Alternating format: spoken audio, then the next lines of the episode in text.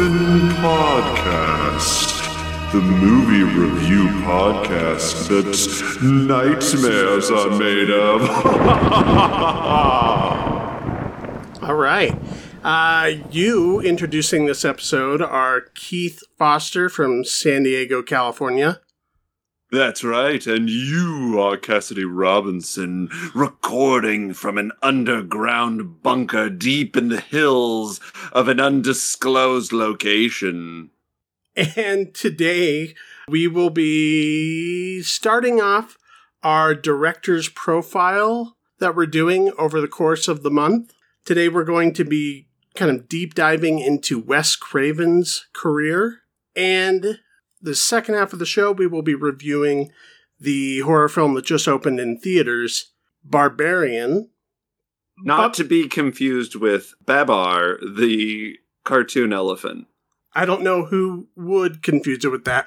However, I when. I I mean, when I was googling Maybe. search topics under Barbarian, Conan the Barbarian came up plenty of times.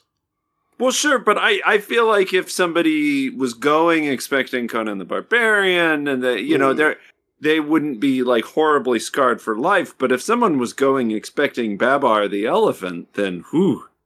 Hey, Winnie the Pooh just uh you know went under yeah, uh, blood and honey or whatever. Y- yeah, is now public domain, so there can be scary Winnie the Poohs. Maybe a, a horror Babar is on its way. Yeah, you know what? I think I think that could really revitalize the Babar franchise. I did notice on social media you had like a golf tournament situation with Will Ferrell. yeah. Uh, so which uh, before before you get into the the Will Ferrell of it all, why how with the golfing? When did this occur in your life?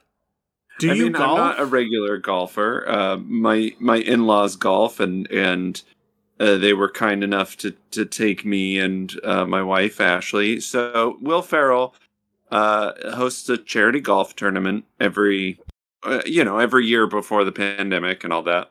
They started this like charity golf event to raise money for kids who got cancer and uh, so college was no longer really an option for them. So they raised funds to to help send these cancer survivors to college.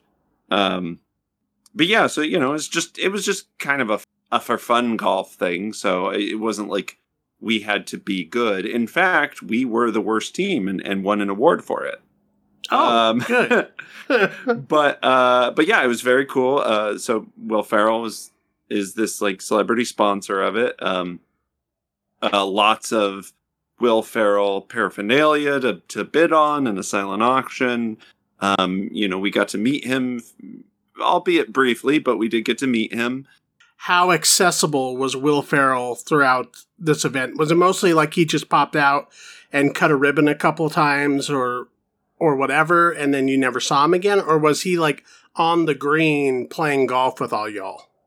Uh, I I didn't see him playing golf, but he did he did do like you know this the ceremonial tee off, and then uh, he was there for like the auction later, and then after that he just like hung out and took photos and and like chatted with people. So he was pretty available, you know. You but in a situation with celebrity like that, you don't want to monopolize anybody's time or whatever. But but he Right, right.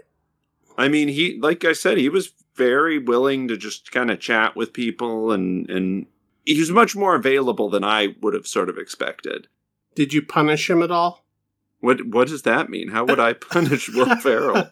it's a uh, euphemism. It means when you fanboy out on somebody so bad that you're essentially, you know, punishing them for existing.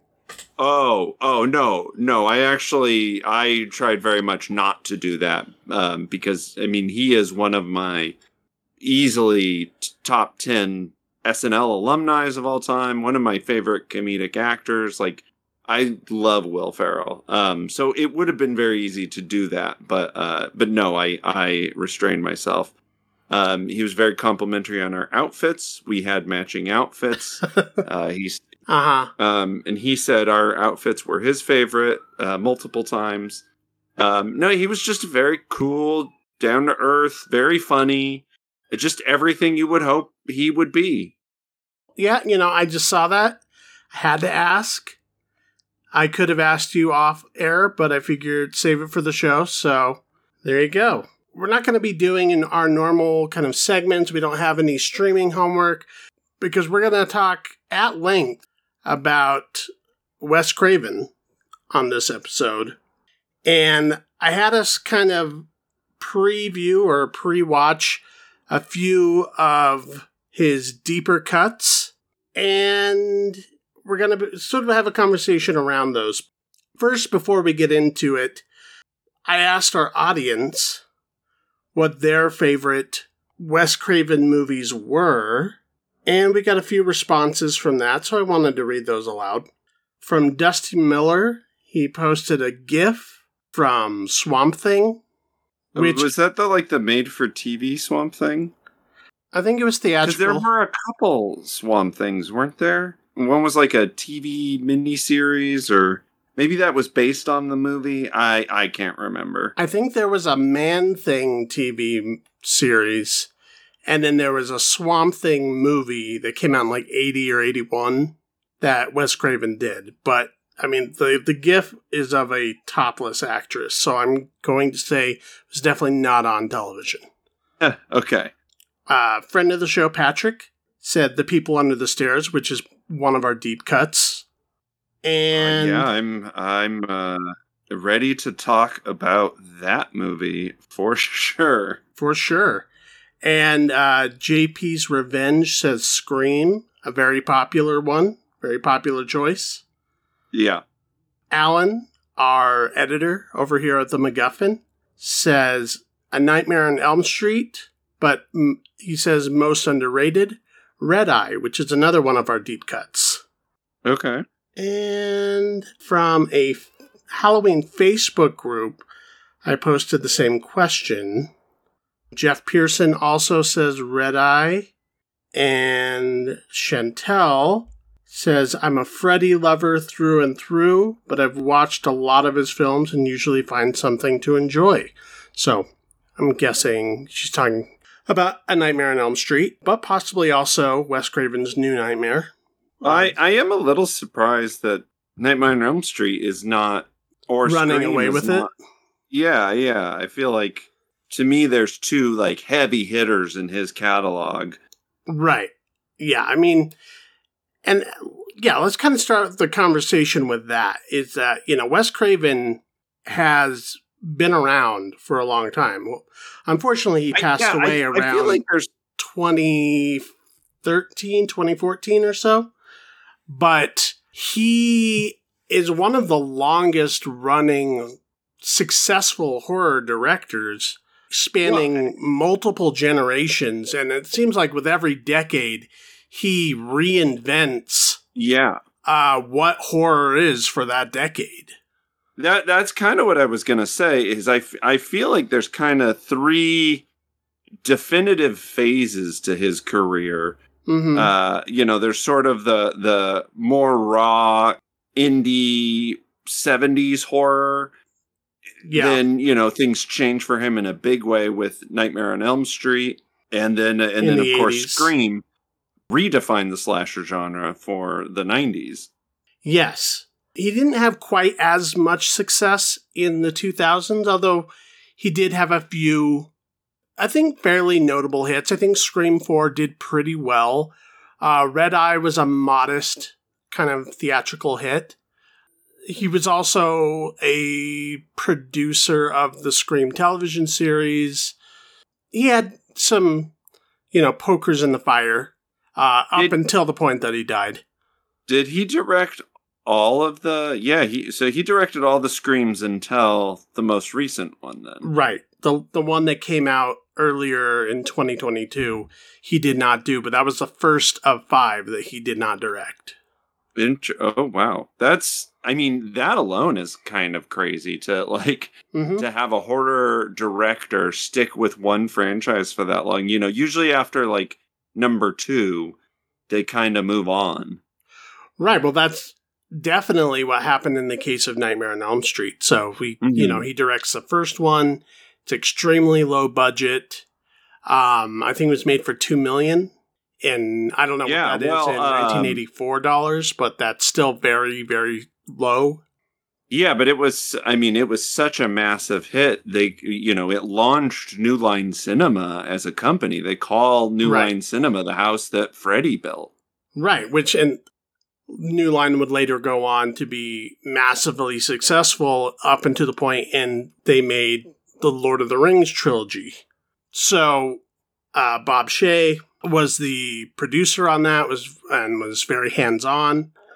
And after the first one, you know, Wes Craven went off and did other things, but he uh, he stayed aboard. I think he stayed attached to the franchise as an executive producer, not necessarily involved with the screenplays or the creative direction of the series, but he was still kind of making money off of Freddy. And sure, then yeah.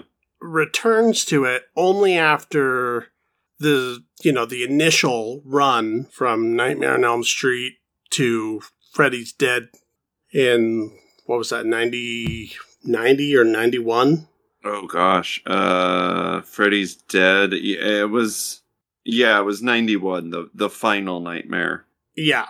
And then well and, and by that point Nightmare on Elm Street had was as a franchise was pretty exhausted.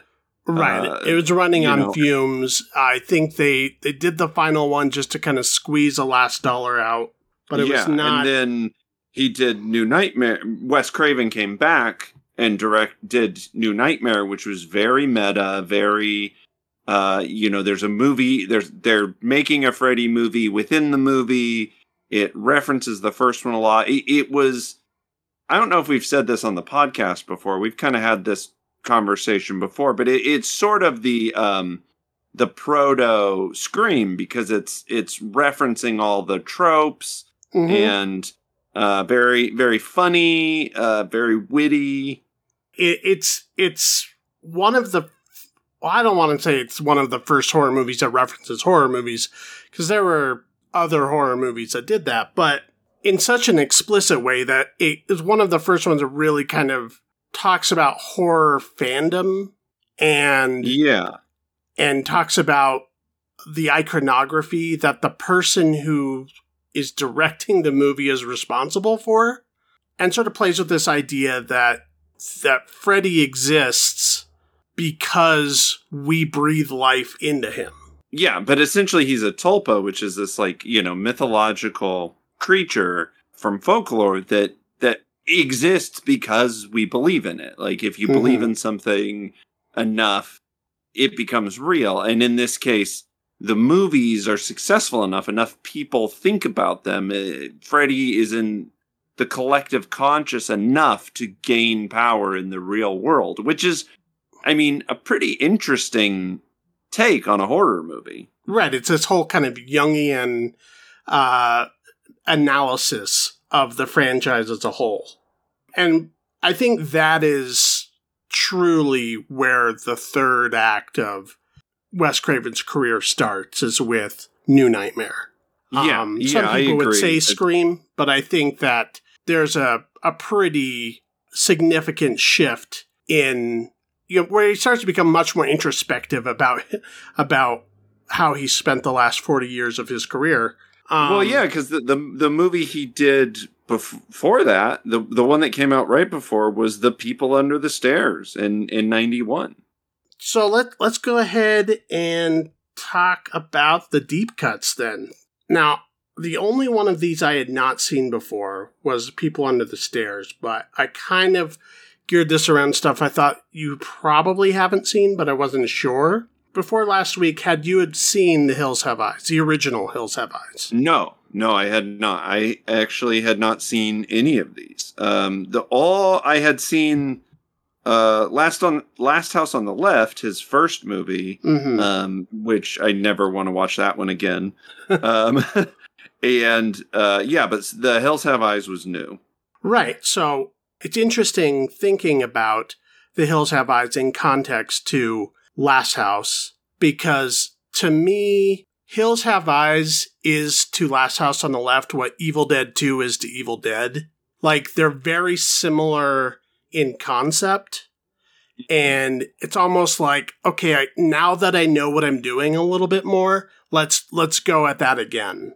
Yeah, um, I can see that. It, it, they're I mean, it's still very raw, and it's still very much an exploitation film. Yeah, but but Hills Have Eyes is a little more polished just as a movie. It's it's it's hmm it's presentational enough to where you don't feel absolutely disgusting after watching it the way Last House on the Left makes you feel. Like that movie is just it's too much for me. It's too real. It's too it's too raw. It's just too much. But The Hills Have Eyes is you know, it's it's a movie. It's it's you know, just conceptually a little weirder. Uh it, it just it has that level of like this is this is fake. This is for fun. Right. I, I mean, I think that the both movies are, um, well, specifically in the case of Last House on the Left, which was his first film that he made with Cunningham, the guy who directed the first Friday the Thirteenth film. But when they went off and made Last House on the Left, their tonal and visual cues were primarily from Vietnam War footage that they were seeing. And and I think this is actually something that repeats all throughout Craven's catalog is even when he's dealing in exploitation and schlock and monsters and tulpas and and you know masked serial killers and whatever I think his movies are very political and I think he's kind of like John Carpenter and kind of like George Romero fairly progressive in their their approaches to politics. You know, both Last House on the Left and The Hills Have Eyes, for as gruesome as they can be and as as gritty um, as they are, they're not films that that have clear cut good guys and bad guys, and I would not call them reactionary in their approach to the horror genre in a way that you might say about the 80s like slumber party massacre type movies. Yeah, yeah, like I- largely I both would- films are about how violence begets violence and you see this in both films you see this flip of the hunter becoming or the hunted becoming the hunter and Mhm. losing your humanity in that that sort of animalistic battle for survival yeah, yeah, for sure. um, in fact, one of my favorite shots in a Wes Craven film is the final shot of of The Hills Have Eyes when they're beating the last cannibal, you know, the the Cannibal Hill Mhm. people. Um, when one of the dorky suburbanites uh, is completely detached from humanity at that point and is beating them to death with a rock, and it just stops on a freeze frame, and the screen goes red, and it's just credits. Yeah, yeah, it is. Uh, it is pretty jarring uh, ending. It is. It, there is no no real resolution to any of it. Mhm. Um, there's that you know it's just that's it. That's the story. And uh and i agree with you. I mean that movie is definitely about violence and the cycle of violence and and uh you know and also survival because even though the hill people are yeah. cannibals and psychotic that's they're like feral. That's the only world and life they know and there's sort of like a class thing going on this was also sort of on the other side of texas chainsaw so it's a little bit a bit of a texas chainsaw ripoff as well but doing it in a texas chainsaw as through the uh moral quandaries of a last house Yeah, yeah. It, it was interesting. I mean, I I can see why this. I mean, why it got remade. Um, it- you know, it is pretty. Some stuff feels a little dated, but I do think that Wes Craven he does have this ability to to at least reflect in a fairly realistic manner the, the way people just are in the various decades, right? Like hmm uh the people in Hills Have Eyes, like they feel very 70s. Like the dialogue is fairly naturalistic. There's a lot of you know, a lot there's like one character that's kind of sarcastic and making jokes. There's a lot of just kind of people BSing. You know, it's very naturalistic. And I, I think that's something he's always kind of been good at is capturing the way people talk in these time periods. Yeah, and sort of letting his actors be actors. Mm-hmm. You know, he doesn't get in their way all that much. I mean, there's, you know, you have your Freddys and you have your, in the case of The Hills Have Eyes, you know, Michael Berryman as Pluto, this like, you know, crazy looking cannibal man. Um, and, uh, those kind of characters need a certain amount of staging and direction that's different from his casuals in the Mhm. film, you know, the victims. But, but yeah, I think he is, he's very interested in sort of capturing whatever the state of the modern suburbanite is of that time. Yeah, I mean that is something he he keeps going back to in all these movies is is is normal people, right? Or or Mhm. yeah, suburbanite. I, I I think is a good way of putting it. Um, Yeah, sort of middle class, you know, this could happen to you. It's not Yeah, just the- because I, I Well, believe the- we talked about this a little bit when we talked about Bone Tomahawk, which Mhm. borrows a lot from The Hills Have Eyes. Um, Mm-hmm. I think they're both based on the same story. So when Wes Craven was uh, trying to think of a topic for another horror film that because somebody was going to give him a bunch of money to go make one, he was looking up kind of strange stories and found this this story of feral people living next to sort of villagers from, and I, I think it might have even take, taken place in like the the 1600s or the 1700s or something. But uh, so he sort of took that idea and then placed it in the middle of the 70s. Sure. Yeah. Yeah. Uh, and I mean, he, that's again kind of something that he does is takes these, you know, because, um, famously, you know, Nightmare on Elm Street is, was based off of, I, I can't remember where it was, but these reports of people dying in their sleep and cr- sort of crafting a horror movie around that as well. So I, I think that's another Mhm. interesting thing. Uh, yeah, these sort of rip from the rip from the headlines kind of topics. Uh, that one But- specifically, I think they were like Cambodian or something like that. They were refugees. Yeah. um, like refugee uh, children the- who were convinced that if they fell asleep they would die, so they were hiding coffee pots under their bed.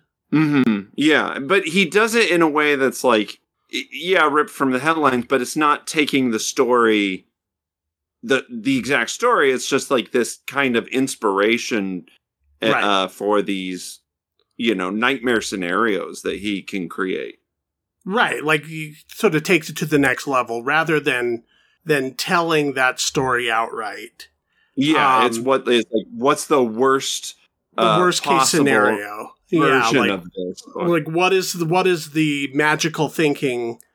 Let's presuppose that whatever superstition is creating these behaviors will just make that the movie.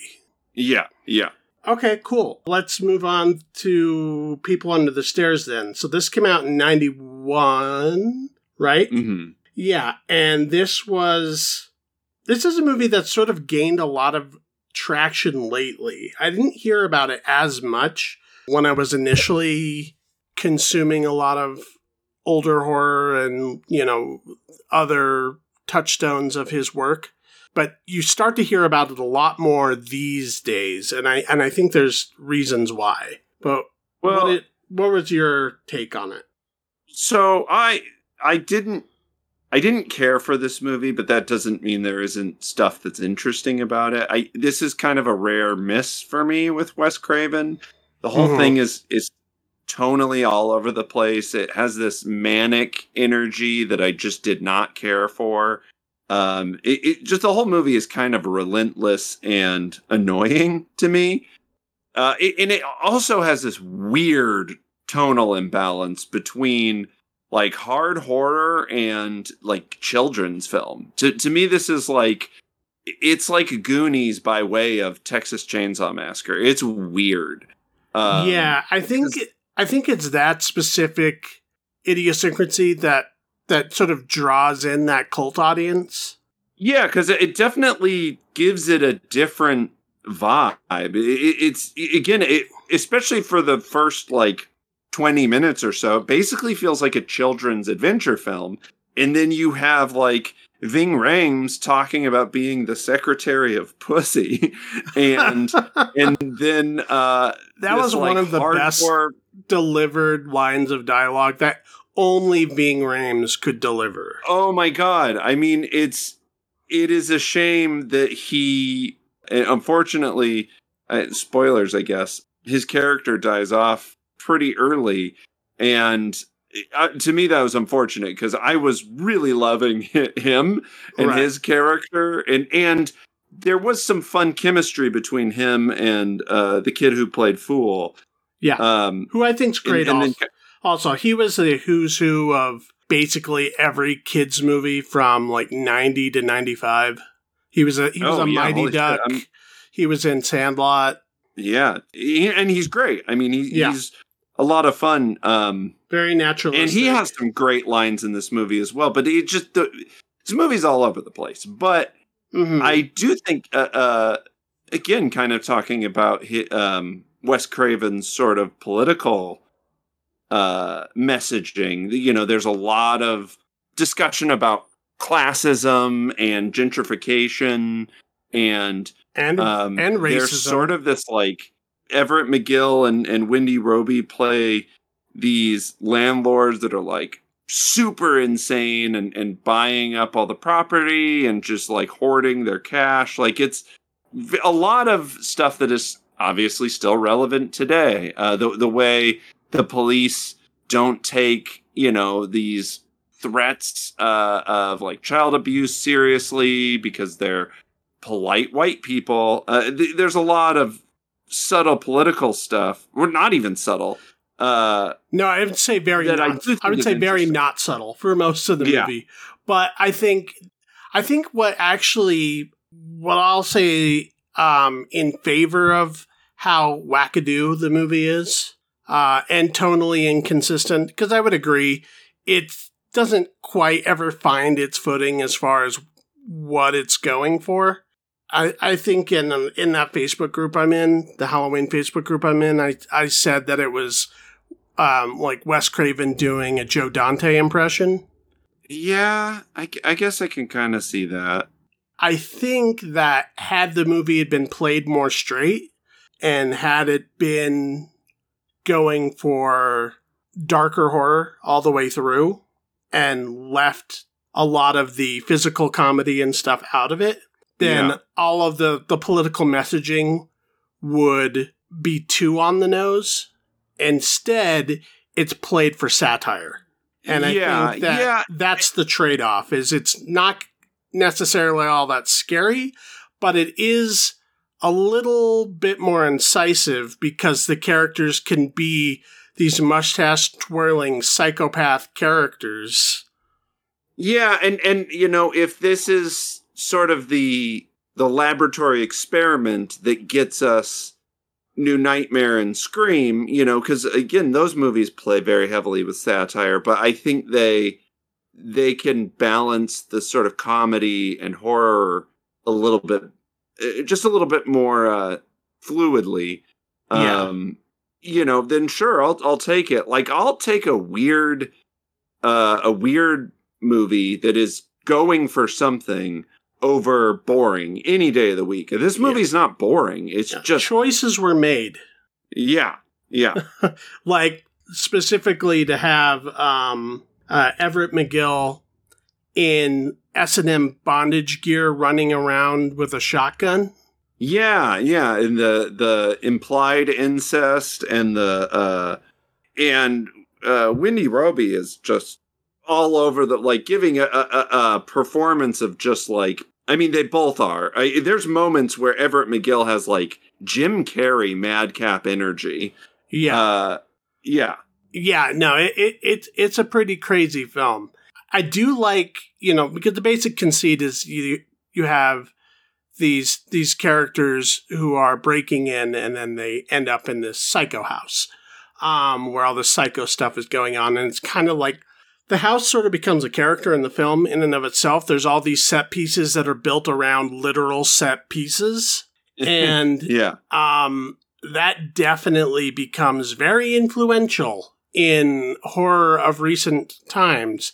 Maybe even films Sure, we talk about today. Yeah, this is another one of those um one of those weeks. uh, yeah, weird uh double features.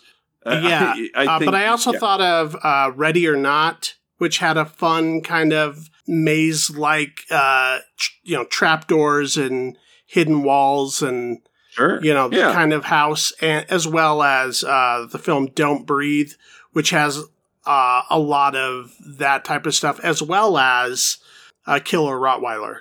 Oh yeah. Oh, interesting. Uh, well, I, I also thought a little bit of uh, Parasite. Okay, yeah, I, I visually it's it's very different, but um again, just kind of the idea of like what's hiding in the basement, sort of stuff. Sure, yeah, and this this whole idea of of you know the presentation of wealth versus the decay of the underclass that's happening inside. Yeah, So yeah, I think yeah. It's it's probably definitely more interesting. interesting than good, but uh, but I think kind of worth a watch. yeah, I'd agree with you. Um, the last deep cut we have for Wes Craven is one of his last films. hmm uh, that he directed in 2005, uh, the movie Red Eye, which I, I like this movie a lot. I would say is kind of his last good film, as far as I'm concerned, and it it's it's sort of a Hitchcocky all in one location bottle episode sort of throwback. Yeah, I of I strangers on a plane. uh, I see what you did there. I do like the conceit of this movie, and there's some fun stuff about it. I was kind of expecting more plane, if that makes sense, because there's kind of a lot of there's there's a kind of a slow burn before the plane, which is great. hmm Really fun performance by Cillian Murphy, and uh, a good a good performance by Rachel McAdams. Yeah. Um, but then there's kind of this third act off the plane. Kind of didn't care for as much. Um, it gets a little bigger than I needed it to be. I agree. I, th- I think once the plane lands, the movie's basically over. Um, yeah, but it's not. There's still like 20 minutes. No, I know. Yeah, they they still there's a bunch of action set pieces and stuff that happen after that point. But I think the juice, you know, where the where it's really working is when they really commit to keeping it sort of a a two-hander character oriented battle Yeah, of the wits. This, this impossible situation. This Yeah. what would you do scenario. Uh, yeah, in this was- very confined space with Yeah. you know where you have to make very fast uh, decision Choice. making and Yeah. against somebody who's you know Cillian Murphy who plays a some sort of assassin. We don't know fully exactly what his deal is, but and Rachel McAdams' character who is, is runs management at a hotel and all she has to do is make a phone call to make sure that the assassination goes according to plan, or else uh, Cillian Murphy's going to call his assassin buddies to off her father, played by um, Brian Cox. Um, but for the most part, the movie is it sets up all those pieces in the first third, and then it's really really hinges upon their chemistry. Um, yeah, which is great. I so mean, kind of an actor's showcase. Well, again, I, I think it's it it is that same thing with Wes Craven, where he's able to just kind of make people. He's he's able to let these characters feel real because they talk like real people. You know, like hmm we've seen it with The Hills Have Eyes. We saw it with Nightmare on Elm Street. I think that's a big part of why A Nightmare on Elm Street was such a big success was those teenagers felt like 80s teenagers, you know. It, it Mhm. didn't it didn't condescend to them. It wasn't like where a lot of horror movies kind of do, you know, is kind of especially later sort of later 90s slashers and early 2000s slashers start setting these teenagers up as as sort of slaughter fodder. I, I feel like Wes Craven has always had a respect for his characters and and tried to tries to give them this this lived in authenticity. I think it's it's similar reason why Scream was such a big success. Um, Right. you know, the, the they felt like teenagers. They felt like late high school, ready to go to college kids. I'd, say I'd be really interested in seeing what his casting process was like. Because, yeah, you know, they yeah, say one of, if, if you get the casting right, that's like 50% of your job, or I don't know, there's some quote that's something like that. And he seems very conscious of that, of like cre- getting the right chemistry with his casts. And, you know, obviously when he's working much lower budget, he has a much smaller pool to work from. But at this point in his career, you know, he can pretty much get whoever he wants. And again, this is not a huge movie. It's maybe bigger than some other movies he do- he'd done, but it uses its budget very wisely. And it, Yeah, it- it's just it's kind of a taut little thriller. yeah. And I should we should mention Carl's Ellsworth uh, wrote the screenplay for this, unlike the other two films, which were also penned by Craven. Oh, interesting. So he is working with somebody else's dialogue here, and then of course in the Scream movies, that's uh, Kevin Williamson. But yeah, I I love Cillian Murphy in this, and he's. I still think you know, as big as he is as an actor, he's not big enough. I don't think he's yeah, been he I fully I utilized. don't know totally. Like he, I feel like he kind of got passed aside as the, as the leading man he can be. Mhm. Um, he got Cumberbatched. yeah, maybe that's it. I I I don't know, but Like we found our other time, it- weird looking British person. weird looking but handsome in a very like distinct way. Right. Yeah, I don't know. It, it- but he, the thing is, you know, maybe that's a good thing because he he kind of always plays a very interesting character. He Mhm. probably maybe he's just a little more picky. I think at a point that was probably definitely the case. And you know, Peaky Blinders has its fans, and it's it's a pretty successful TV show. So you know, it's not That's like he's fair. I- struggling. I've never really, I've never really watched it. Um, I've, it's always been like one of those things that I'm I'm like I know I would probably like. yeah, it's like Sons of Anarchy, where there's a huge fan base for it that I'm just not part of. Yeah, Um, yeah. But they all will tell you how great it is. Mhm. And I assume it probably is great because I, I really do like Cillian Murphy a lot. And what I like about him in this is he gets to do the full range of what he's what he can do because he can he can play very charming and you know we get this great exchange between him and Rachel McAdams at the beginning at a uh, at a Tex-Mex bar in the airport where I mean, in any other movie, that like if you just cut that scene out, you would think you were watching a romantic comedy. Sure. Yeah. Yeah. And he plays Well, it it's straight. And then when he turns that, when he turns that or flips that switch, and he, you know, immediately kind of gives her the what's what and what he's actually there to do, and make sure that she does. He becomes immediately threatening with almost no effort.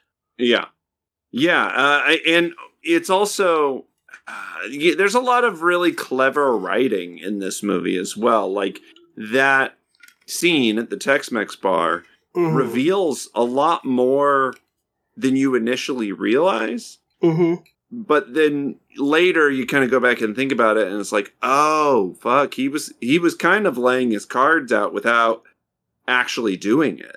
Mhm. Um, it's pretty clever. Yeah, and unfortunately, the movie sort of devolves into car chases and explosions. But before that point, I think it's uh, some of Craven's strongest work. Yeah, I I agree. I it lost me a little bit when there's rockets being fired through Miami, but uh but that also that felt like a they had to have that to get the movie made in that at that time period. yeah, um, it, it was probably a budget thing where it's like, okay, you can ask for this much, but that means if we're going to open in this many theaters, you can't have a weird little art film on an airplane. You we got to make it into something we can cut an exciting trailer for. Yeah, exactly. So we have to throw in some explosions and, and car crashes and stuff. Yeah, it'd yeah, be really it interesting very... to see what Wes Craven would be doing now if he were still alive. Would he still be churning out Scream sequels or, you know, stuff like My Soul to Take, where he's essentially ripping himself off? Or would he have maybe taken on like a television project in a Mindhunters kind of situation? Or who knows? I mean, I I think uh, uh you know, unfortunately he he passed away, but he's always uh you know, he was very savvy even even into the 2000s of of of kind of being ahead of the trend mm-hmm. you know inventing the trend and i think you know if he if he could have kept you know he was he was in his 70s when he died but if he you know if we're in a world where people don't age and die I think he could adapt to the you know the current generation of of horror. I think he could have easily joined in with the Blumhouse crowd and given them a run for their money. Like he mm-hmm. he just had this ability to adapt to the times that you know he has some weird stuff in between those those pillars of his career like he's just able to every once in a while tap into something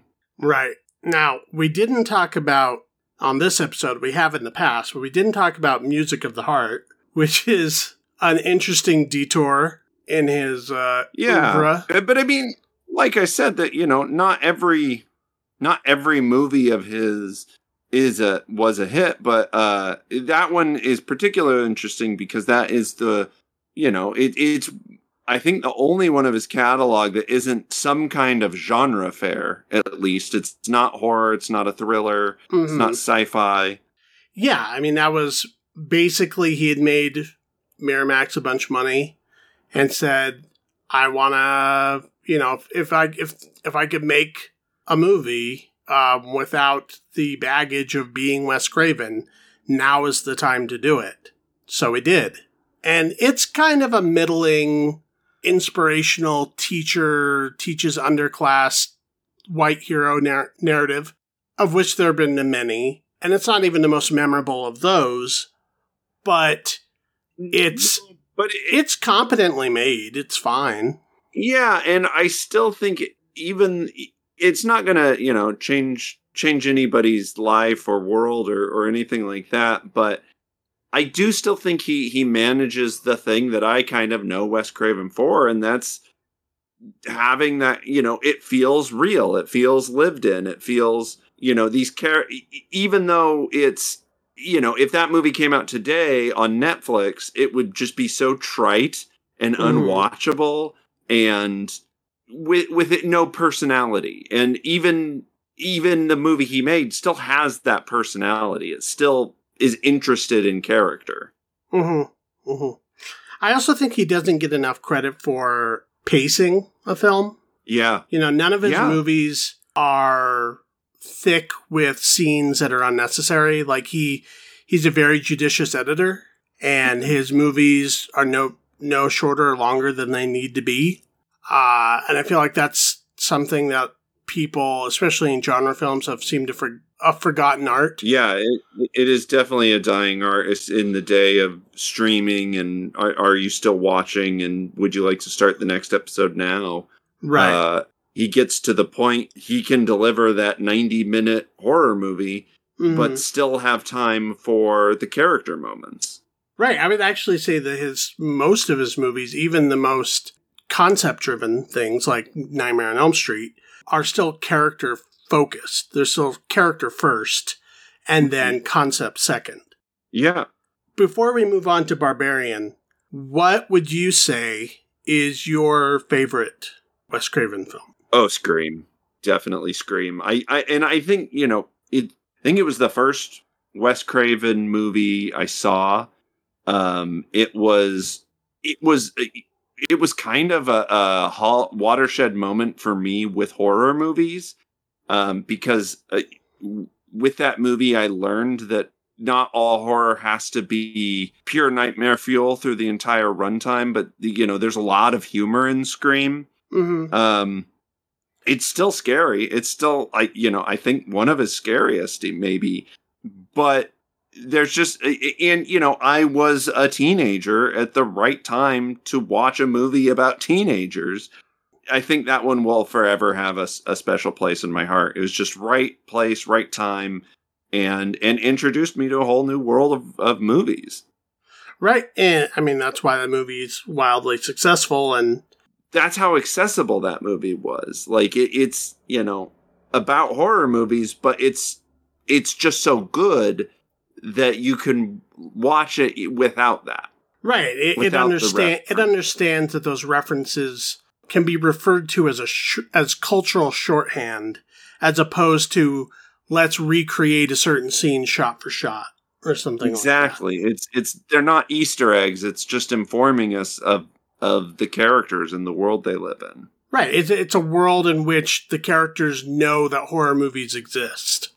Yeah, which is I mean- still a, a fresh concept. One of the characters works at a video store.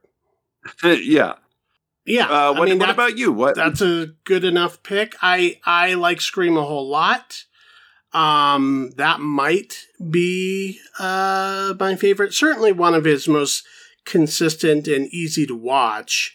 If I'm thinking of his work in terms of one that I think is really interesting that people don't talk about as much, or maybe not everyone's seen, I would say check out uh, The Serpent and the Rainbow. Uh, that was his the movie he did with Bill Pullman um, that talks about the concept of Haitian zombies, not like actual living dead, but voodoo zombies. About a, a investigator that gets uh, caught up in the you know, the political goings on of, of of Haiti, and then gets caught up in sort of a, a voodoo nightmare. And there's there's places in the movie where it definitely becomes a horror film, where it definitely like leans into the horror tropes.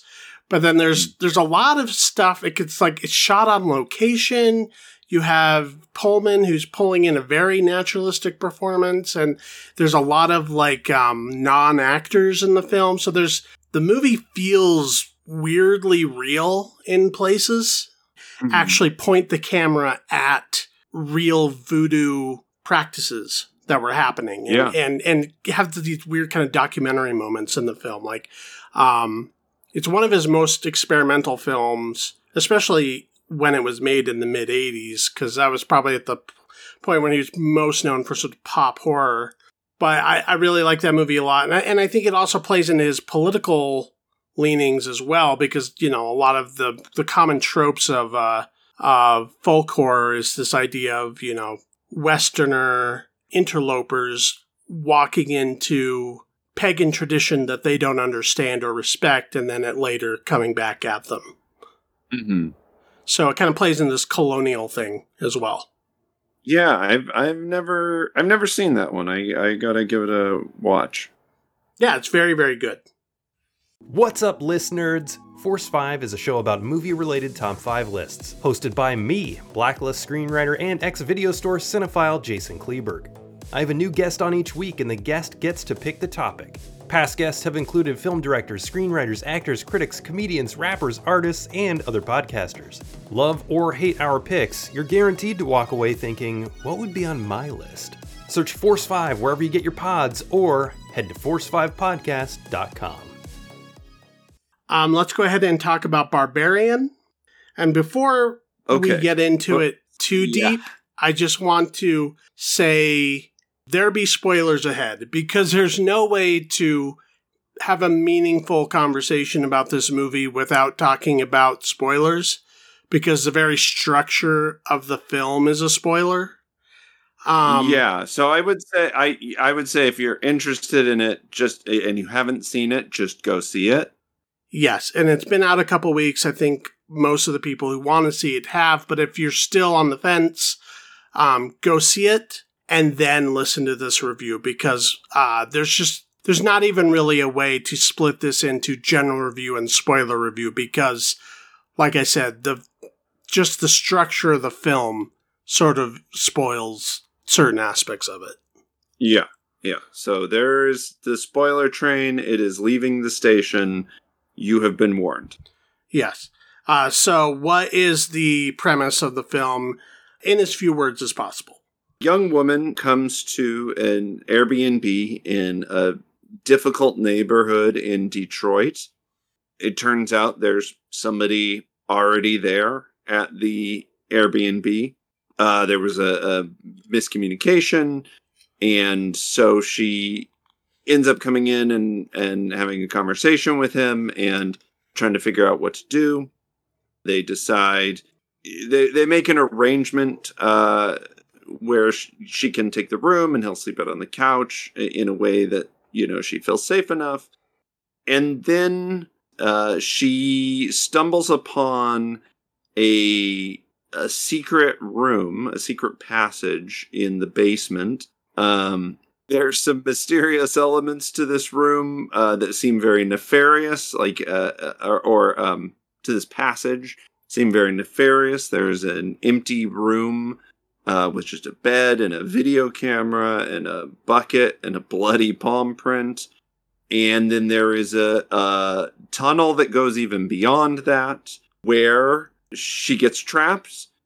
And then later in the film, the owner of the home uh, stumbles across her trail and uh, they're sort of thrown into this survival situation uh, where where they have to get away from this uh, very strong monster woman. Basically, um, so this is this was uh, written and directed by Zach Cregger from the sketch comedy troupe The Whitest Kids You Know, uh, which I did not know until I looked it up afterward. I I knew that going in, but yeah, right. And I think the only other full length feature he'd done is the uh, the Whitest Kids You Know film uh, Miss March that came out um, quite a while ago, two thousand nine. Yeah, I think yeah. it's like a a late two thousands kind of sex comedy. Yeah. Okay, it looks like maybe he's had a few other kind of lower budget things and and a lot of TV stuff as well. So he's been kind of staying busy, but this is this is his first foray really into straight horror making and kind of flexing artistically. Well, I, I feel really like to, put, to me putting forth a lot of mood based camera work and lighting and and trying to pull the tension as tight as you can. Absolutely. To me, this feels like, uh, you know, he was he's an alumni of a sketch comedy troupe and he got the funding, he got a chance to make this horror movie, you know, to make this movie. Mm-hmm. So he's like, I'm going to make it all the movie I can make. Right. Yeah, and there, there's elements of this movie that is comedic, you know, in certain aspects of the dialogue, and there's there's sort of a black comedy that plays throughout the premise, but it's not overtly comedic in the same sense of like their television show was or Miss March or what have you. Yeah, I I wouldn't I wouldn't call it I, I know some people who kind of described it as a horror comedy. I wouldn't necessarily to put it in that camp. I would put this in full horror. I mean, yeah, there's there's comedic beats, there's relief from tension. Yeah, there's a, um, there's some levity to it, but it's not there's not like comedic set pieces. Yeah, exactly. Exactly. Um,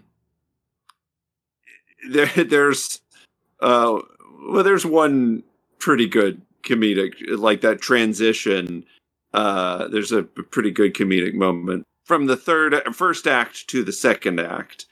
Right, because where well, it's like this massive pullback on the tension. The movie uh, is certainly kind of it's it, it plays the psycho trick, you know, the protagonist switch up till the middle of the movie, we're following uh, these these two characters uh, played by uh, Georgina Campbell, Tess, who is uh, there for a job interview, and Keith, uh, played by Bill Skarsgård, who is the person who was double booked in the hotel or in the, The uh, reason I Airbnb. like this movie.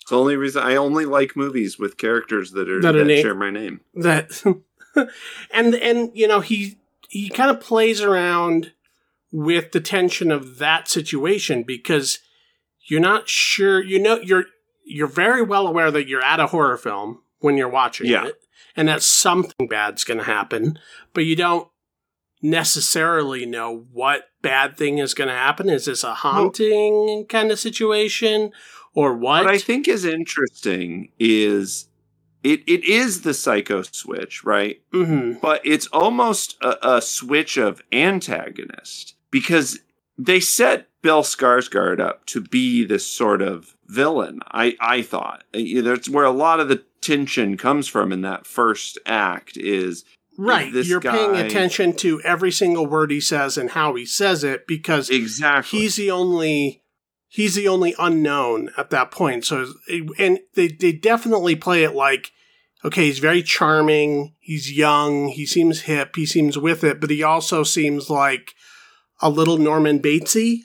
And, and a little too hip, a little too accommodating Yeah. to the point where it's like, okay, what's the catch? Right, and the situation is weird, anyways, because she was supposed to, be there and he wasn't.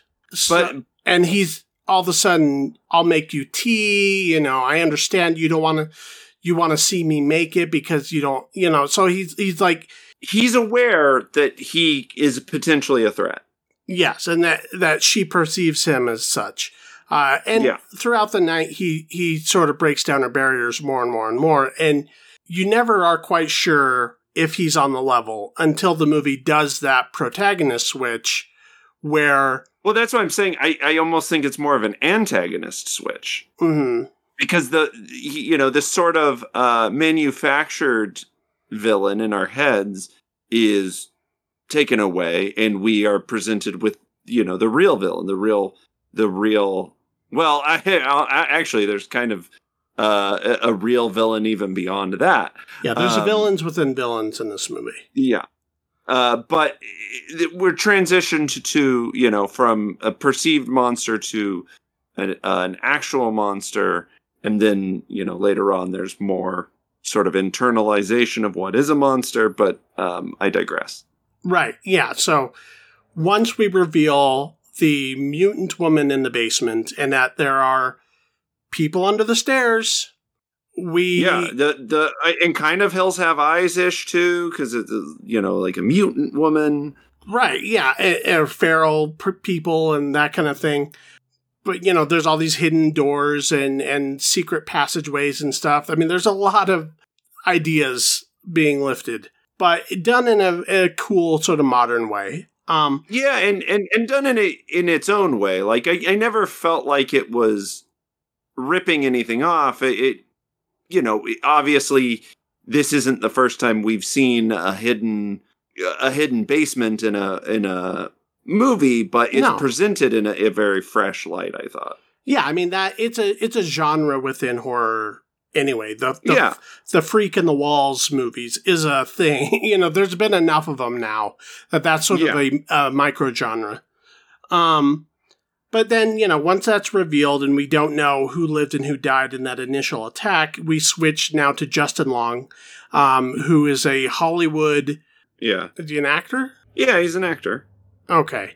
He's working on a project and trying to get it made, and um, he gets a call from his agent saying that there is a Me Too revelation that's going to be hitting the trades pretty soon with somebody he worked with. And um, all of a sudden, everyone starts dropping him. His agency drops him, his financiers drop him, and he's looking to make extra money. And we find out that he owns the lease to this Airbnb in Detroit. So he wants to liquidate all of his assets to hopefully pay for legal fees. And then he starts to stay in there, in there when he discovers these other rooms, which is the only sort of unknown that we, we have is we don't, up to that point where he starts staying there, we understand that he's familiar with the location well enough, but he obviously hasn't been in it very much. Yeah, I mean, you know, it feels very like uh, I'm going to buy up some property, some cheap property in, you know, Detroit and rent it out and whatever. Like, it, yeah, it feels, you know, he's a, he's a, what are you going to do with your money? I'm going to put it into real estate. It's that kind of thing.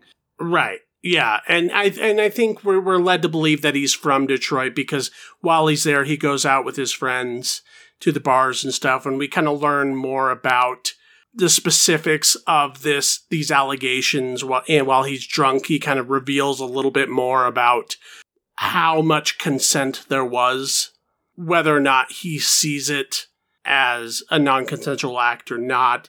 It seems at the very least suspect. Oh yeah, I mean he's a real piece of shit. And I, I Justin Long plays it for the fences. He he right. He's he totally plays it for fine. the back row.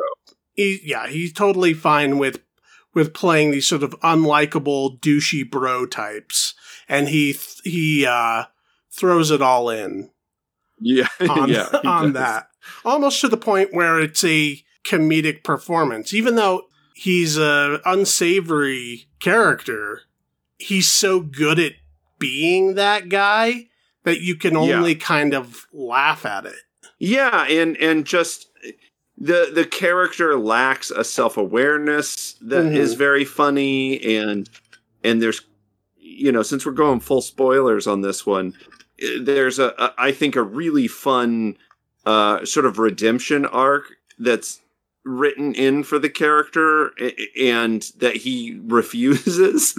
um, That's sort know, of the final reveal of his characters when he's yeah, discovers these other victims and he has a he has a moment where he can save somebody he instead decides to save himself.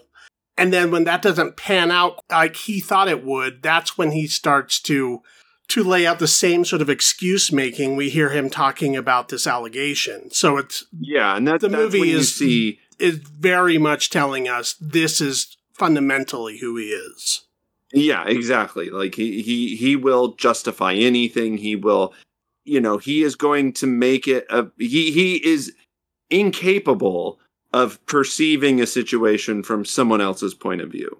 Right. And I think that the movie as a whole is really clever in most, you know, really playing up the genre of, you know, like I said, the, the freak in the walls movie. Mhm. Um, and doing that very, very well and very effectively and very scary. Um, yeah. yeah.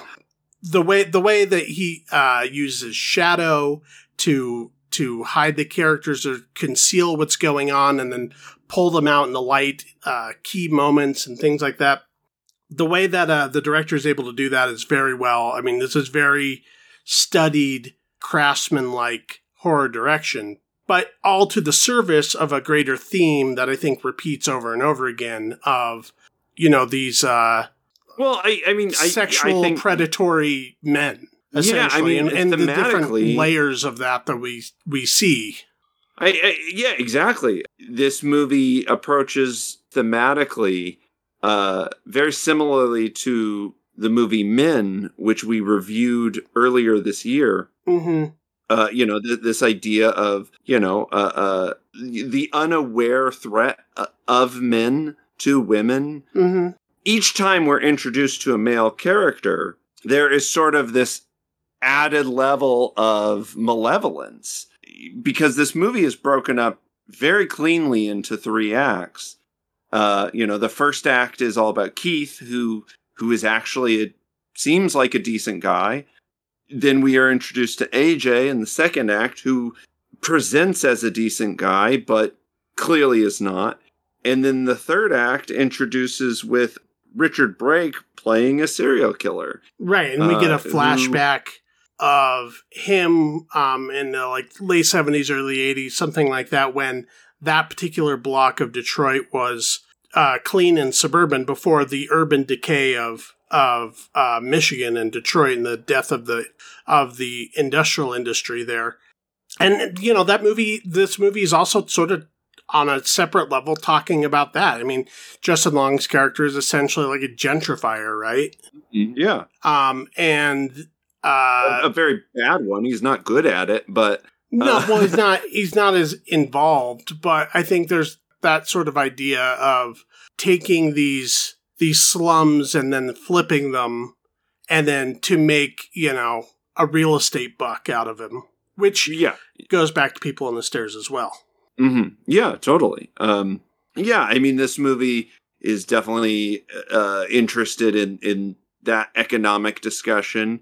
Uh, you know, there's also a pretty uh, pretty damning scene with the police, which is also very similar to uh, the scene with in the people under the stairs. Mhm. Uh, you know, she she's fine. It, it's presented a little more comically in this. Um, you know, she sort of has this moment of potential uh, salvation when she comes across these police officers, but they don't take her report seriously. They they think she's either hysterical or making it all up, or you know, there's or on drugs. just they don't want to do whatever. anything about it. Yeah, They're not interested in helping her. right. And you know, we we hear from the radios that there's like this shooting happening there, or whatever. So it's just not on their list of priorities. Some lady screaming about somebody they can't see in a house. The movie's interested in all of that stuff, and I think touches on all those things pretty subtly. Uh, and uh, pulls it together in service of the genre in a really well. Now, I will say there's a lot of the movie sort of relies a lot on plot convenience for things to unfold the way they do. There's about Yeah, there's six a- or seven times where I found myself going like, no reasonable human being would behave this way. It, it, this is they're they're only doing this because Yes. the script is making them do it. There's there's a little bit of that, but I do think I do think that the actors are good enough to play it, you know, as naturally as you can. hmm Um, but yes, of course, there's there's the trope of what the fuck are you doing? Don't go down there, kind of thing. Uh, that that does happen a few times. That uh, of course you would have left long beyond this situation, kind of thing. But you know, if they don't do that, you don't have a movie. So Right. I, I, I definitely understand that. I mean, there's uh, there's certain behaviors that seem dictated by the script, and I think that there's I think if the screenplay had been massaged a little bit more, they could find more naturalistic reasons for characters to either further investigate dark spaces or or to uh, keep returning to the place of of danger Yeah, without it yeah. seeming like we're doing it just to create another set piece. Um, well, in in the case of um, of Keith, I also feel like it's you know it's a red herring because he's oh so yeah, no, that one, that one actually, I have no issue with uh, anything that happens with him. I don't really have an issue with the Ju- where Justin Long, um, I, I, that's also played pretty comedically, which is uh, right, uh, he's like pumped that he's finding all this extra space that he could This extra square possibly uh, value into his into his liquidation. So he doesn't give a shit how sketchy it is. He just hopes Yeah. there's more of it. There's a the desperation he's, there. I, I'm like- talking more specifically uh, the choices that uh, Georgina Campbell makes through most of the movie, um, especially at one point when they address that she seems to understand the inherent danger of what's going on, and then even still goes against her better judgment after that point. I mean, I think that is also, you know, that is also telling. Like, she is a good person. Like, you know, she, these police officers aren't going to help. hmm So she has to help this person. You know what I mean? Like, I, I think, I, I do understand what you're saying. Yeah, maybe I'm Uh, just but not I- as good of a person because I, as soon as I would have had an opportunity to leave, I would have been like, "See ya." I, I think that is an intentional Goodbye choice, forever. I think, I think that is, again, us learning about her as a character. To me, that was Yeah, uh, of course, I feel like you would just be like, "Well, they're dead," you know. You know, uh, uh, who who would willingly go back down there? Um, at least not heavily armed, right? right. Right. But, um, and, and maybe that's what I mean by massaging the script. Like if they'd, if there had been something in her backstory that makes give her more of a mo- motivation to be that way, other than just we're to believe that she's just that good. If It there was was, the you know, some of- sort of plot conve- or plot device, like she had to go there for, you know, for some specific reason. You know what I mean? Yeah, like I, I, I get what you're saying, and I don't necessarily disagree with you, but to me, it it was small enough that I was e- easily able to overlook it. I was like, yeah, sure, I can buy that she is a decent enough human to want to go save this this man who just stumbled upon this hell situation. You know, like I sure I can buy that. Um, to me, it wasn't really an issue, but I I am aware of what you're talking about. Right. And for me, those are the only things that bump it down from an A to a B to me. And that if we're talking grades, that's where I'm at with it. Um, it's a very, very solid this was B for this me. was a but it's plus for me. oh really? Okay. I mean it's real it's very well made. I think it's more well made than written. I am very excited to see what else uh, Zach Cregger uh, does if he stays in horror. He has plenty of talent for it. Um, who knows? But uh, yeah, I mean, this is it's a great I uh, theater experience too. Yeah, it's, again, especially if you know nothing about it. I don't think I have been that scared in a movie like like visceral scare reaction when they first introduce the mom. I, I my jaw was on the floor. I jumped and I was just like I was just staring and Ashley was like, "Are you okay?" And I was like, "No, I'm kind of not okay." Oh, you took her. and I did uh, uh, because I, every I I tried to know as little about the movie as possible. I Uh-huh. just knew some people it's you know said there's a lot of comedy to it. I didn't know how scary it was. Every spoiler free review I had heard said it's it's worth it. Just go. So you know she risked it, um, but I think it scared me way more than her. That's Uh, funny. and to uh, yeah to me it was a plus. I loved it from beginning to end. I was thrilled. I was on the edge of my seat. I haven't had that visceral of a reaction to a movie in a theater in maybe ever. Uh, that first reveal got me so fucking good i knew there was going to be some you know a twist uh, but i had no idea it was coming hmm that I was just floored. I was floored. I I love it. Yeah, no, I like it a lot. And it's, uh, you know, it's a pop horror film, easy to get into. It's very accessible. And yeah, really just very, very well made and atmospheric horror filmmaking. And you're giving it a B, you bitch.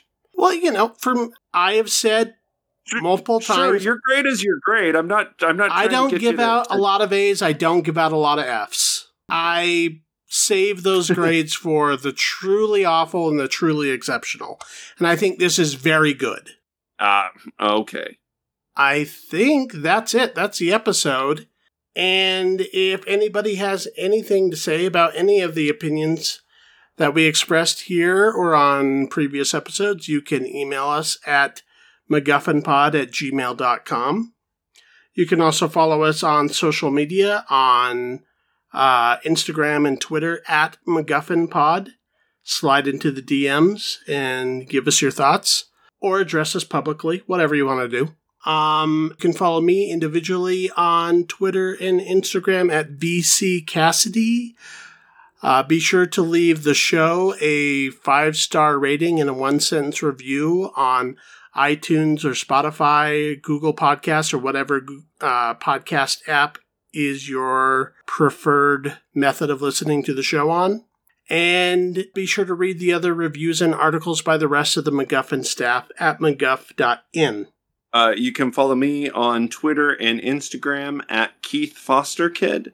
Uh, also, I do uh, improv comedy. If you're interested in uh, checking out my show, Improv versus Stand Up, uh, please follow us on Instagram. at Improv versus Stand Up and follow uh, uh, the theater's Instagram at Mockingbird Improv. That's right. For our next episode, we will be talking at some length about director David Cronenberg. So, if you have any specific thoughts you want to share with us about his work, if you're a fan or not a fan, or what your favorite movie of his um, is, that would, uh, like I said, hit us up on our email or socials, and uh, we'll read those on on the next episode when we get into our discussion. But uh, until then, that is the episode. Bye.